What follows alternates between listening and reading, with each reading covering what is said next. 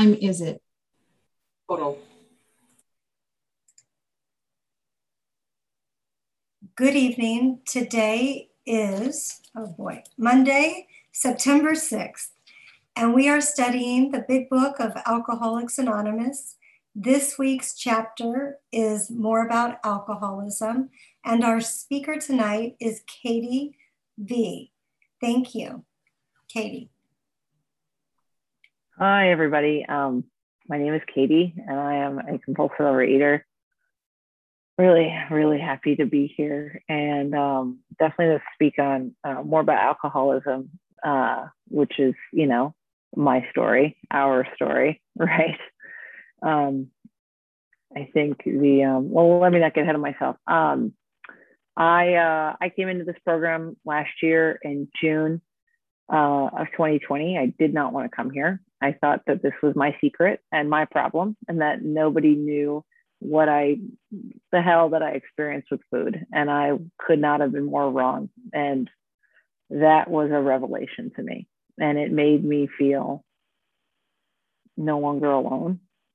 Um, but I, but I couldn't let you in. You know, I couldn't let the people of this program into my life. Uh, because I still wanted to be unique. I still wanted to, I wanted to be alone with this.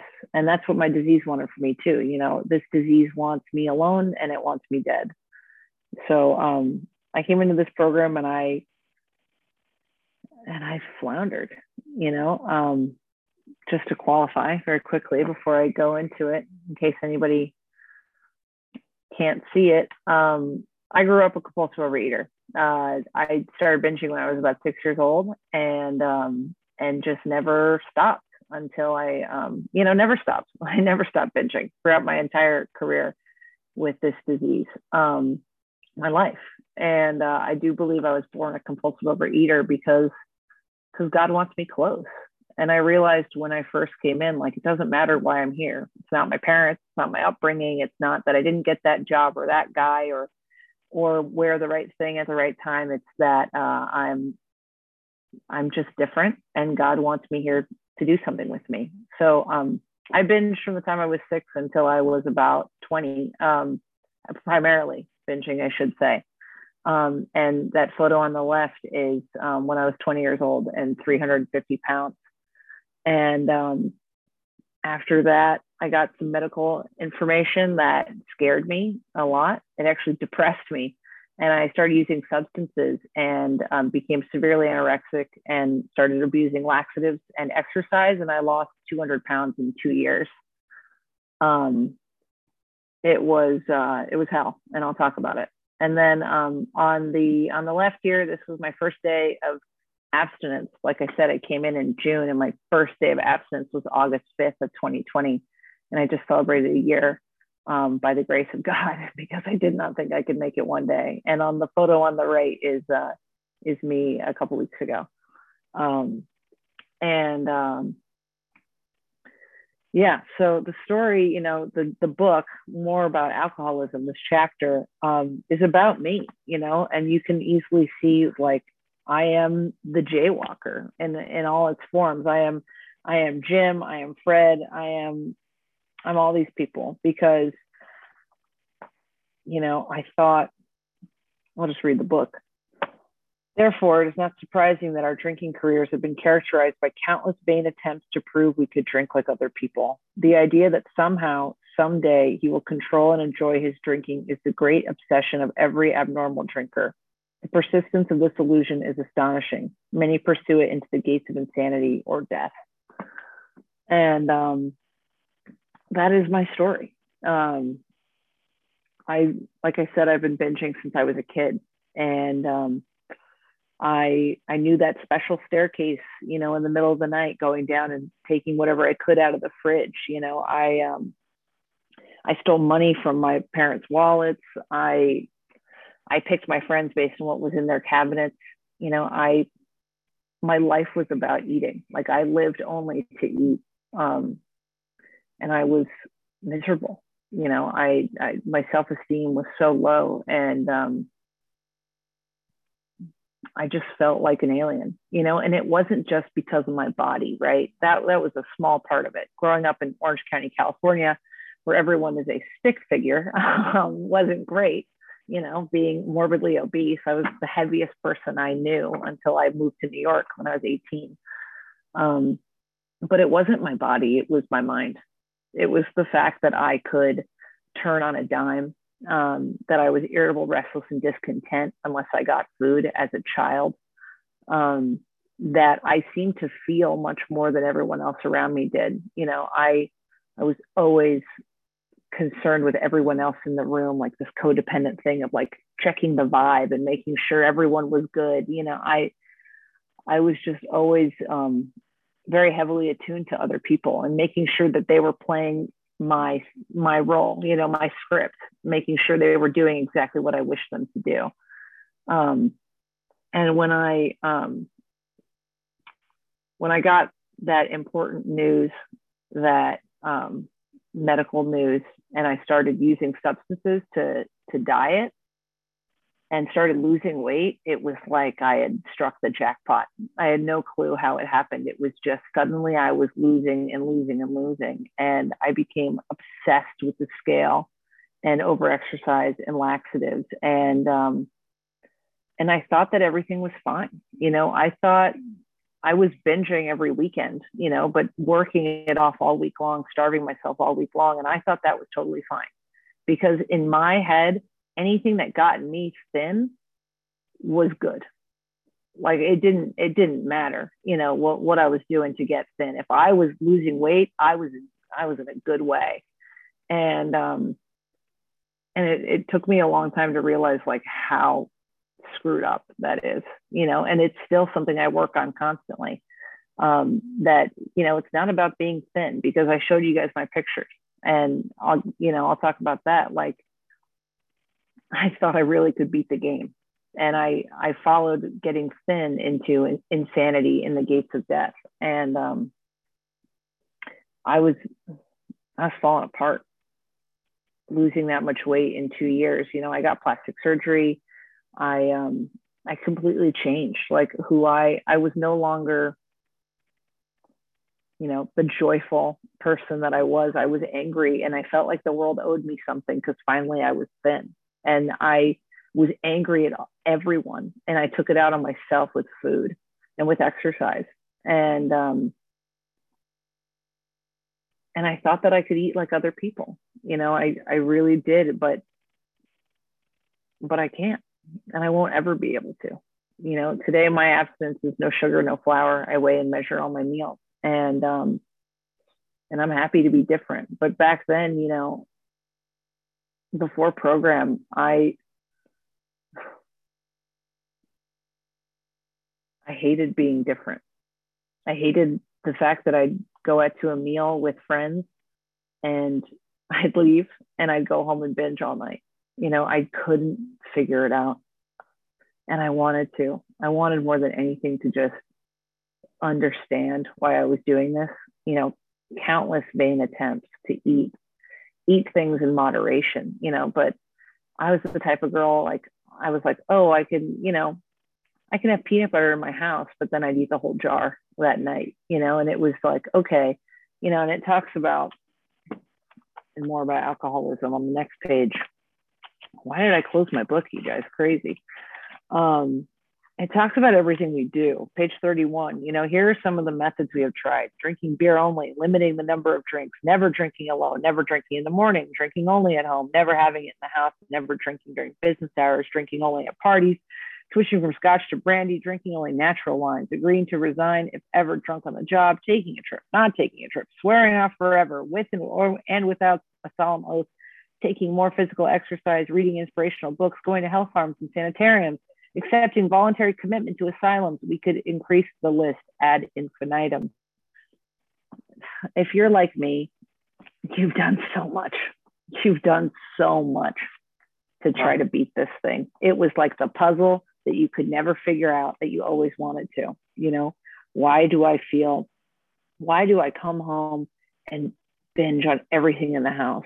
Why do I, why can I order meals on meals on meals all night long and not get relief you know? Why is it that that somehow i go home and i i'm done for?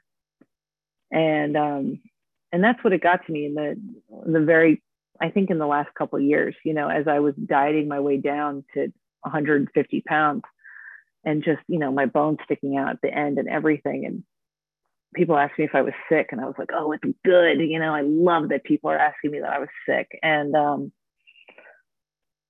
you know i was afraid to be alone with myself. I couldn't do it because i thought if i was alone that meant i was i was screwed. You know if i was alone i was binging. That was just the that was the deal. And i was afraid to close my door at night because of what i would do. And i all the relationships in my life were about keeping me away from myself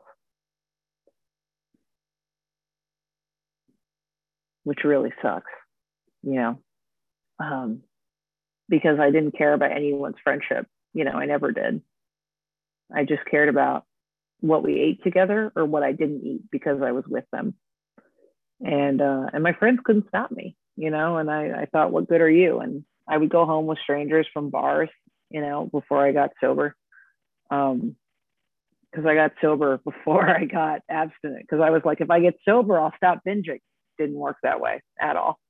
Uh, it got worse but you know i'd pick up strangers and i'd go home with them and then the next morning i'd wake up and they'd be like we let i let you have ice cream and i was like why am i here if you let me have ice cream the point of you was to make me so that i didn't you know but i really felt like a werewolf just like turning in with the full moon except it was every night was every night and you know i once dieting down to 150 pounds i i thought that i could start eating in moderation you know i'm like it's cool you're here now you're at you I'm at this like starvation weight, right? But the problem was that this disease centers in my mind and I couldn't I couldn't let myself eat the things that I wanted to eat in moderation. You know, I had to suddenly I had to be, you know, drunk or distracted to to be able to eat. It was like it was like there was like a chain around my neck, you know, if I tried to eat those things. Um, and uh, you know, I wanted oblivion. I wanted oblivion. And um, I really like like this chapter is great because there are these there's this page, right? So I got this big book. Um, I got sober for two weeks in uh, in 2018, you know, because I've been an addict my whole life with everything. And I won this book um, at a party it was given to the person with the least amount of time there, and I had like six days. And um, and it's amazing because people wrote all over it. And I don't normally share this, but people from this group wrote in every single blank spot, you know, you're not alone, gets better.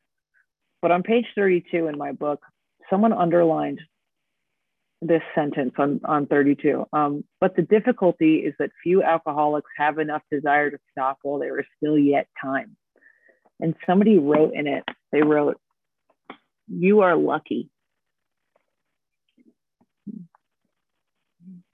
And this book sat on my shelf for three more years until I picked it up again. And uh, and it's true, we are lucky, you know, while there's still yet time. But yeah, I um I'm all over the place, whatever um, I could never eat like other people did. And I wanted to. I wanted to be thin and I wanted to be happy. I wanted to love myself. But even when I got down to that starvation weight, I woke up that day and I got on the scale and I got in the shower, you know, right after seeing that number. And and it was the number I'd always wanted to see. You know i was finally as thin as i had always wanted to be my entire life you know growing up morbidly obese. And um and it it was just like it's not enough. You still hate yourself. And that's the thing like what is the point of this if i'm not happy and i should probably talk about the solution right so i um i was in this program for two months not taking suggestions, not listening to anyone, not getting a nutritionist or a sponsor, or I got a sponsor, but I didn't work the steps. I didn't listen to her. I love you. You know who I'm talking about. She's here. And um, I just wasn't willing to do anything because I came in and I said, What are you people going to tell me about losing weight? Right? Like this program was still about losing weight. Everything before I worked the steps was about losing weight for me. And, um, and I stayed sick. You know, the exact amount that I was unwilling to do things was the same amount that I stayed sick. And I was binging every two or three days. Finally, I got seven days of this white knuckled abstinence in which that I was starving myself all day long and not breaking down and binging like I normally was. Five minutes. And um, thank you. And uh, so I, um, wow, five minutes. I went fast. Um, so I thought, you know, there's this point in the book that we, uh, that says, you know, we feel justified. We feel justified drinking because, uh, because of our depression or our circumstances or anything like that, you know. And I started drinking again because when I was five months sober and I just was like, I want to die. I want to die if I'm going to binge forever. And um, I woke up three days later on a food alcohol bender, spending twelve hundred dollars in three days, and um, and I said, oh my god, I'm going to die, but it's not going to be fast enough. You know, I I needed I needed either to be dead or I needed a solution. And I found that and more in this program. Um, I don't know why, but my sponsor told me when I had those first two months, um, you know, without any recovery at all, she said to me, if you want to binge, pray. And I was like, fuck is that going to do? Pray? What, what is that going to do for me? But every time that I prayed, something happened. Like I would end up ending the night without a binge. And like I did not understand it. I still don't. But I know that there's something out there that loves me because today I'm sitting before you like a year abstinent without binging, without purging, without overexercising taking laxatives, without chewing gum compulsively until I get aspartame poisoning or eating Tic Tacs like candy until I'm sick, like getting menthol poisoning from cough drops. Like I'm here and there is a God. And through these 12 steps, I found this God. And if you're listening to me today and you're like, well, I haven't gone that far, I'm not that bad, or I can't relate, you know, read this book. We get worse, never better. It, everything can happen to you. And it can happen to me too. My my second sponsor in this program blew me away because she had not only has she gone up and down the scale once like I had, but she had actually done it three times. And I said, holy shit, I don't have it in me to do this two more times, you know, and I want to be here today. I want to live. And part of my living, you know, and it should have talked about this more, whatever, call me, we can talk about it. Um, enlarging your spiritual life.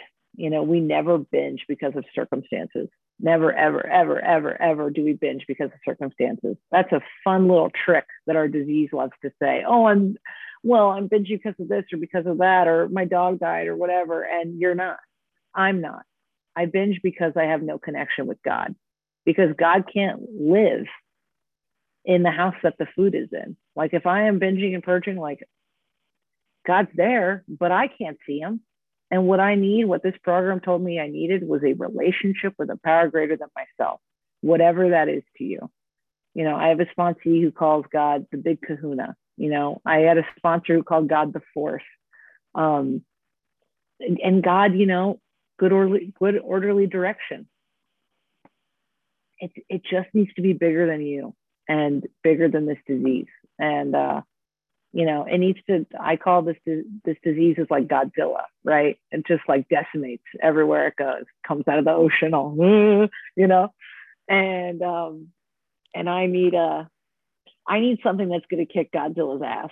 That is what I need today. Like it needs to love me and want me to be so, so well. And today, you know, I live in the promises of this amazing program. I can say quite honestly, I love myself. I look in the mirror and I like who I see. I don't always do things perfectly. There are lots of things I'm still working on. I have major defects of character. And I really thought that I would become Mother Teresa once I went through the 12 steps. and I'm pretty pissed that I'm not still Mother Teresa, but I'm here. And I have to form a relationship with God, enlarge my spiritual life through work with others. I have to work these steps every day because if you are a if you are a compulsive overeater like me, I was gonna say alcoholic, you can be like me in that way too. If you're like me, if you're desperate, if you're hopeless, ooh, do I time myself? I did. Um, you're hopeless, there is a real solution here.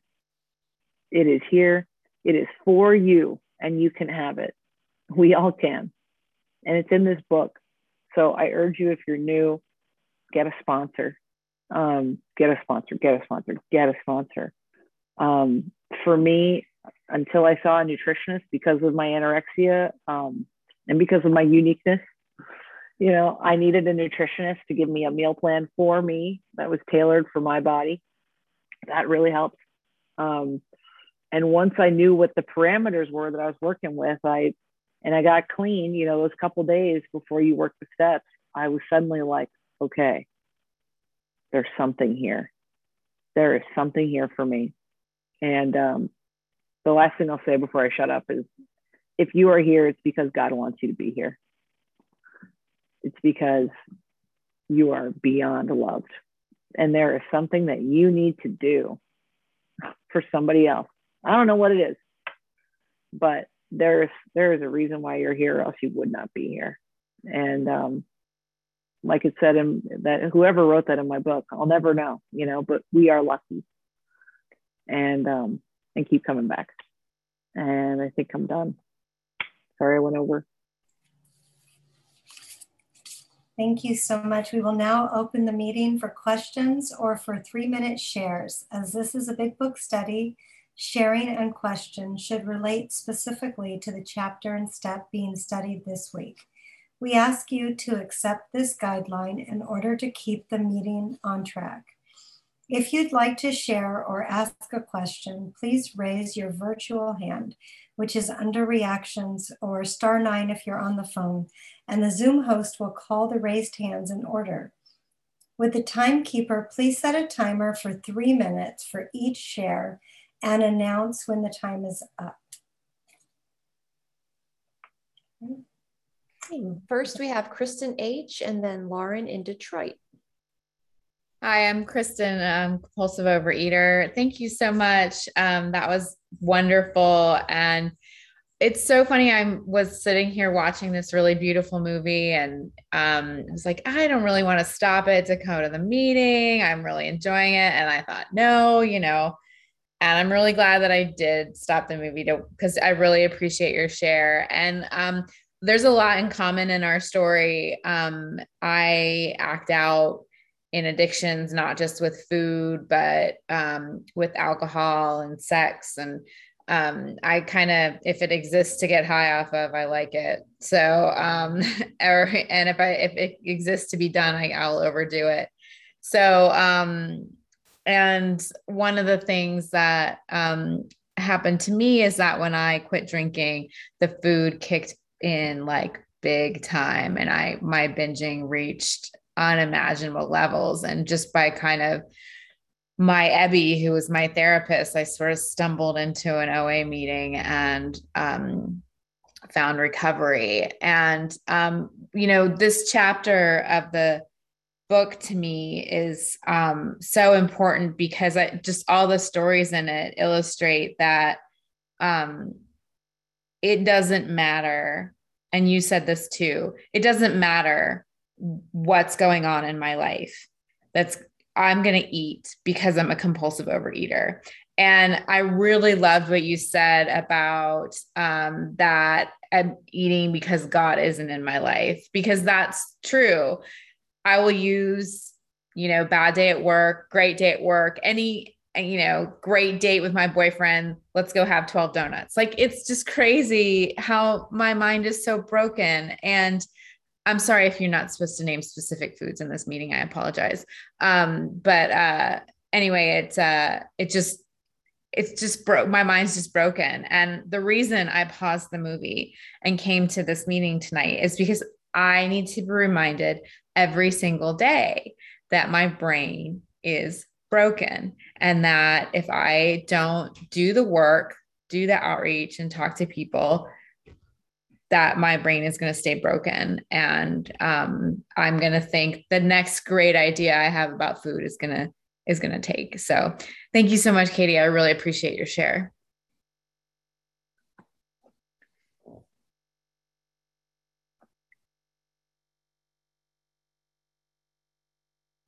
Lauren. Hi, I'm Lauren. I'm a compulsive overeater. Let me just start my time. Okay. Um, so thank you so much for your share. I can relate to it a lot. And it, it's so funny um, because I was just, you know, I relate. I mean, I, I, I feel like we all have unique stories, but they're pretty much all very similar as well, you know? Um, so, you know, hearing the share is like, oh yeah, I can relate to that. Yep, I can. Relate. Oh yeah, I did that. I did a, you know, I did um, a lot of cocaine in my 20s, and I will tell you that that keeps a person very thin. You know, and it also woke me up, and so I was the life of the party, in which I that's not who I am naturally. So, you know, um, but you know, during that time, my disease progressed and it wasn't until I quit doing drugs, which for some reason was very easy for me, that um, you know my my my food addiction kicked in. And I mean, it didn't even kick in. It was always there. I was always dieting. I mean, always dieting, binging, and doing all that stuff. But anyway, what really I never thought about it this way, but just saying that that we are here because God wants us to be here. Like I, I, I think, I think to myself a lot, like I am lucky. And, and at the same time, like, why, why was I, why was I chosen to be given this gift? Like, why, why me? What did I do? Like, I don't know, you know? And sometimes I have to like stop myself and say, okay, don't think about that. Like, cause that's, I have absolutely no idea.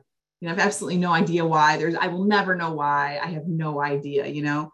but thinking about it in a way that God wants us to be here. That's why we're here. It feels like, even though, you know, to get here was incredibly painful, and sometimes working through all of our shit is incredibly painful. It's like winning the lottery. It's like winning the life lottery or something, you know, it's crazy. Um, so I'm just really glad that that was shared because I never really thought about it in that in that way. Like God wants us to be here.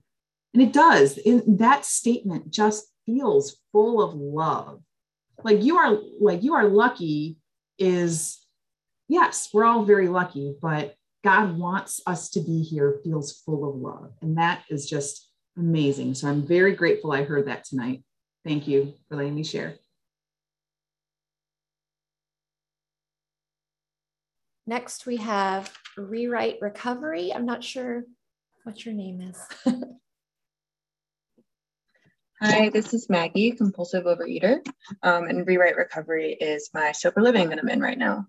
Um, I wanted to sh- to thank the lead for their share. Um, so much of that spoke to me, um, particularly the part about feeling like an alien, about that um, terminal uniqueness. So I wanted to ask more about that actually, because that's my biggest problem in program right now. I'm on step two. I just read this chapter actually. Um, and doing everything my sponsor is telling me to do, except for the three outreach calls and a day. And it's really, um, and she knows, and we're trying to work through it. Um, but it's easy for me to make excuses. Like I have a job in healthcare. I'm surrounded by sober living people all the time, and I'm over. I can just make a million excuses, but um, what it comes down to is I still don't feel like like I'm one of you guys. Um, you said in the beginning that I didn't want to let you in, like that those were the words you used. And I'm wondering if it was if you got through that just by like faking it until you made it, if you just forced yourself to do it, like how do you overcome that um, that terminal uniqueness? Thank you. Thanks for that question. Um, yeah, for me, for me, I had to be beaten down some more, like to be totally honest with you, um, because that terminal uniqueness lasted, you know, for uh, for a while. Um, it was that those two months that I was in this program, thinking that, and my terminal uniqueness was tied to my my lack of a real first step, to be totally honest. Um, and it's I'm sure it's different for every person, right? Why we feel unique is unique to us. Um, but it was because I I thought that everyone in this room had a disease and that I was making a choice. I thought that I was choosing to binge and purge and to be, you know, to be in the room that I didn't really need it that much. But I saw everyone around me desperate and I was like, yeah, yeah, yeah. They, you know, I've lost 200 pounds. Like these people, you know, and um, at that point in time, I was up 100 pounds from my starvation weight, going quickly back back to 350. Um, and then when I when I relapsed with alcohol and came back into OA, um, and just got real and just like I realized I wasn't better than anybody else. I wasn't I wasn't any less sick. It was and it was really through reading the doctor's opinion thoroughly line by line and realizing oh shit i'm one of you that i that i dropped the uniqueness. And for me about letting people in in the outreach calls you know i was terrified at first. Like for outreach was really difficult because i thought i was going to get on the phone and the person that i was going to talk to was going to be like this chick's weird. Click you know? Like that is really i was so scared that if i um if i was myself that i'd be rejected. And um but i couldn't have been more wrong. Every person i talked to was happy to hear from me and um and told me to keep coming back. And we had great conversations. And sometimes we talked about what our favorite color was and other times we talked about the book and and sometimes we talked about the crazy shit that we both did. Like I didn't start eating out of the trash until I came into program, you know, and they're like, me too. And so, you know, like all I can say is like, you're loved already. You know, every every person, and I remind myself of this constantly. Anyone I talk to, there's a little bit of a higher power within them, you know, God within each of us. So that means that whatever's in you already loves me and whatever's in me already loves you. So why not just get on the phone and say hey it might change your life you know? Um, but yeah if you ever want to call me my number's in the chat and i'd love to talk more. So i think that's what i have. Next we have sarah and then emma kay hey i'm sarah. Katie i loved your share um, I don't really have much to say. I kind of just wanted to to claim my spot, and I never speak up. I, I don't speak up enough in meetings. I don't do enough. Period. Um, and I make excuses all the time for why I don't do enough. Um, and I'm on step four right now, and I even though right now I just had to give my sponsor today a list of all of my fears and you know how what i can do better and how i can be better.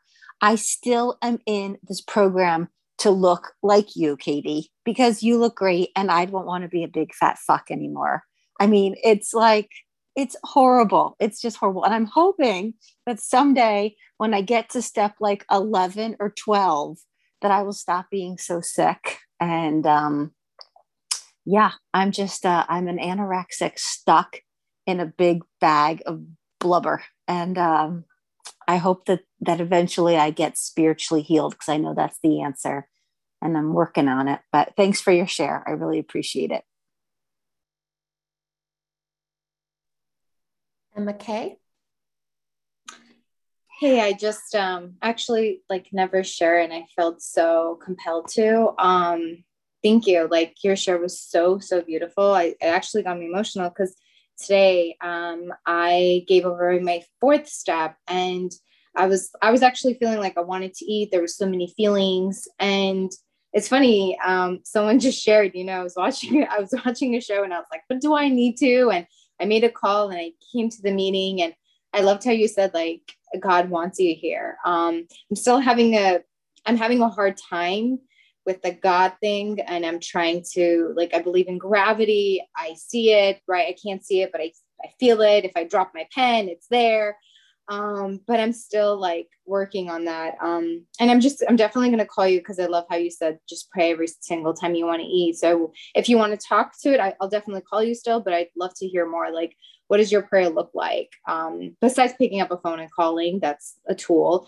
Um, but it looks like it worked for you. So I'd love to hear um, you know, maybe prayers or anything experience, strength, and hope you have around it. That's it. Absolutely. Oh my God. I cannot tell you how simple it is. Seriously. Um, when I when I came back August 5th, 2020, I got on my knees and I said, I need help for the very first time. Never ever said that before in my life, probably. Um, and uh, prayer for me when I came into this program, even back when I could not put two or three days of abstinence together, uh, it looked like, God, you need to do this because I can't. And that was as simple as it was. And then when I was in abstinence, it, it really just took the same form. It was like, dude, if you want me here, if you want me abstinent, like you better do it because I'm freaking out. And that's like I don't have set prayers. Like I do the third step prayer in the morning, seventh step prayer, because you know I want those things for my life. Um, but um, it's really just like, dude, you got to do it. You have to. Like I'm super informal with my higher power. My higher power needs to be my best friend for me. And I, you know, I've had a, I've had some best friends growing up and like I've always been like a texting maniac. So I think of it as like texting God and being like, bro, you're never gonna believe what's happening right now. You have to help me, you know, kind of like that. And um and that's pretty much all it's ever been, you know. And when I'm it's just like God help me be present. And it can be out loud, it can be in my head, it can be whatever I need it to be to get me there, right? Like I just gotta get there. I got to get to the end of the day abstinent. You know, that is like my that is what I need to do because I have something to do for all of you. And um and anybody, you know, I I'm here to be of service. So I need to be abstinent and I need whatever vehicle is going to take me there, I'm on it. You know? So it's really just about keeping it simple and casual. And for me, like when I came in, prayer was really it was hard to get to you know, because I had this conception of a higher power that was a lot more like my parents than my higher power. And I heard once in a meeting, like, your parents are the first conception of a higher power that you'll ever know. And I looked at the way I, my parents treated me growing up and the way I felt about them. And I was like, oh, yeah, no wonder I think my God is like punishing and shaming me all the time and judging me because that's what I experienced growing up. And, um, and so I was like, You're done. Get out of here. You know, that God had to leave, and this new God had to come in. And this new God was just like energy. It was like divine love or air, or I loved how you gravity. Like, that's amazing. Me, it was like the ocean, you know, and whatever, whatever that is, clearly wants me here. You know, it, I'm supposed to be here for a reason, or else I wouldn't. Um, I'll stop talking. Okay, we will now stop the recording for unrecorded questions or shares. Would the Zoom host please stop the recording?